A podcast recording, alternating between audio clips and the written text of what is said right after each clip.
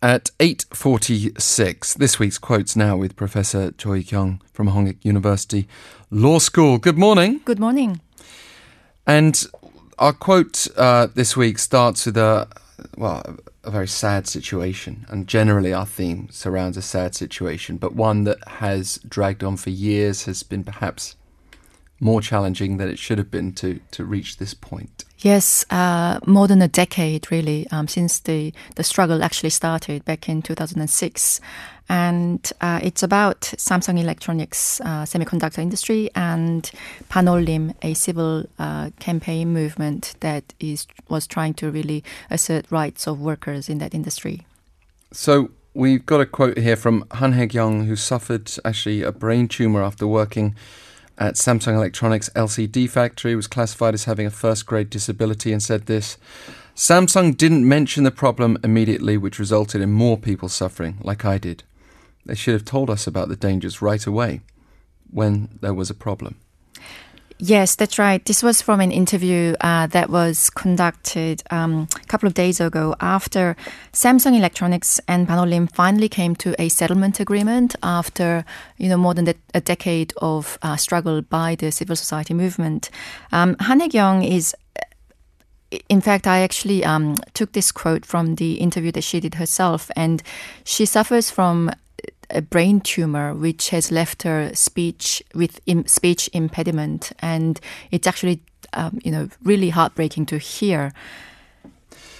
Yeah, well, we actually have the clip itself, so for those who might benefit from hearing the quote in actual words, let's uh, go to that now and then continue discussing it.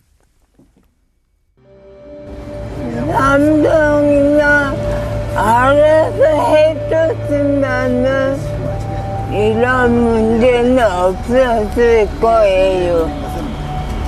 근데 거기에 대해서 설명도 없었고 그게 문제가 불거져 나 같은 사람들 나오고 죽는 사람들 나왔어요.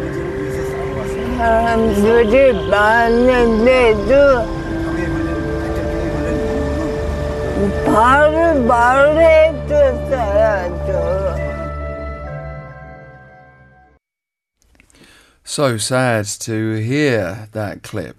Um, and even for those who don't have a good grasp of, of the Korean language, Professor Cho, they can hear the suffering yes, of Han Hae-kyung there. absolutely. And and this is not an old woman, by the way. I mean, for anyone who thinks that, that you're hearing a, a retiree or someone in their 80s or 90s, I mean, this is someone who's she's quite young still. You know, young, um, yeah. she, she, was working for Samsung uh, in her early 20s and really sort of in her maybe mid 20s when she contracted the, the brain tumor and it's such a sad case. And she's not the only victim of uh, this um, this industry's uh, really hazardous environment.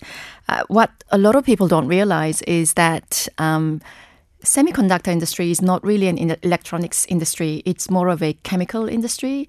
There is so much toxic hazardous, hazardous chemicals that are used in the processing of the semiconductor, uh, the silicon wafers that are produced, that are used to produce all these um, silicon chips that are everywhere now. You know, in the uh, mobile phone that we use every day, in the computer screens that we, you know, uh, used to work with, uh, everything cars, TVs, radios. Um, and so when you think about the fact that Samsung earned something like $50 billion in pure profit last year, Samsung Electro- Electronics alone, um, out of a revenue of $240 billion. And 80% of that comes from uh, semiconductor uh, production basically that sort of massive profit is really built on the back of the suffering of these people. Yeah.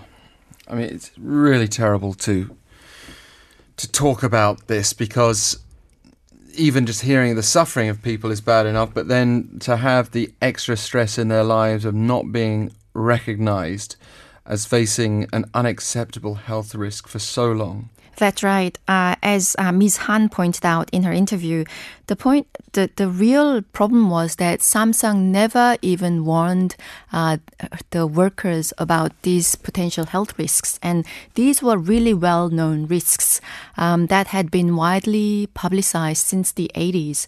You know, this started with the semiconductor and electronics industry in the US uh, as far back as the 70s. And people started noticing that um, workers in those industries had a, a much higher uh, problems with their reproductive health. They had a greater risk of getting cancer, very particularly very rare forms of cancer that happens very very uh, infrequently in the general population. And so, in the um, late 70s and early 80s, they actually did a very wide uh, research and found out that this was really uh, a health hazard and a health risk for the workers. And all the electronics industry uh, chiefs got together and agreed that they would actually get rid of these chemicals, or you phase out the use of these toxic chemicals uh, from their industry. But what they actually did was really to offshore their production. So it moved from the US to other developing countries like Taiwan, like South Korea at the time, like and now it's happening again with other countries such as Vietnam, uh, Cambodia, etc. So we're mm. basically pushing the, not really addressing the problem directly, but just pushing them away uh, from us. And Samsung obviously knew of these risks, but these were girls, mostly girls, freshly out of high school. They were in their late teens and early 20s when they started working at these, uh, you know, um, factories in the production line. And this was when the production process was still very much manual, not automated. So mm. these girls were wearing those, you know, um, fully uh, white suits that fully cover you, and people think, you know, clean room for semiconductor production, etc. And you think this must be such a um, sterile, health safe environment, but it's actually not. What they were doing all day was basically dunking the silicon wafer chips into one toxic chemical slurry after another, essentially to um, scrape uh, is the word they use, basically clean them of any particle of dust, uh, because dust is you know uh, fatal to the functioning of silicon chips. So, um, although those suits that they wear look as if they're like hazmat suits, they were actually protecting the environment from the human rather than the human from the environment.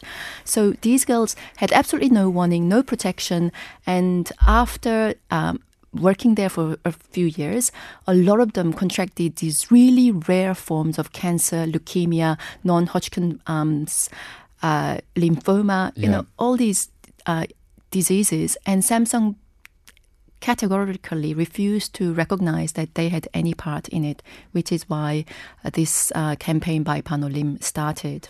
Yeah, again, we can just keep saying it over and over again as a company your automatic presumption should be, you know, what is it that we can do to improve the conditions for our workers instead of going on the defensive? But you know, there are a lot of legal reasons and financial reasons why companies do that. It, indeed, and in fact, um, when you know um, Banolim started litigation against the company. Uh, they actually won uh, at first instance and also on appeal, but what Samsung and, and the court ordered Samsung to uh, disclose the mix of chemicals that they use in in the production process. Um, because workers, to be able to claim their compensation from the Workers' Compensation Board, had to prove themselves, you know, that their disease illnesses were caused by working in that environment, mm, which mm. they couldn't do without the information from the company. But Samsung basically refused to do so, citing, as you say, legal reasons based on trade secret. I mean, it's laughable. we are out of time, but what's needed now? Do, a consumer boycott of certain affected products, or legal reforms, no, or both? Absolutely, or? law uh, law reform. Um, we have to address this critical extreme information asymmetry that exists between uh, workers and companies, and also put the onus on the company itself when there is a prima facie hazardous environment. Uh, it shouldn't be the workers who have to prove that that's why they contracted these rare diseases.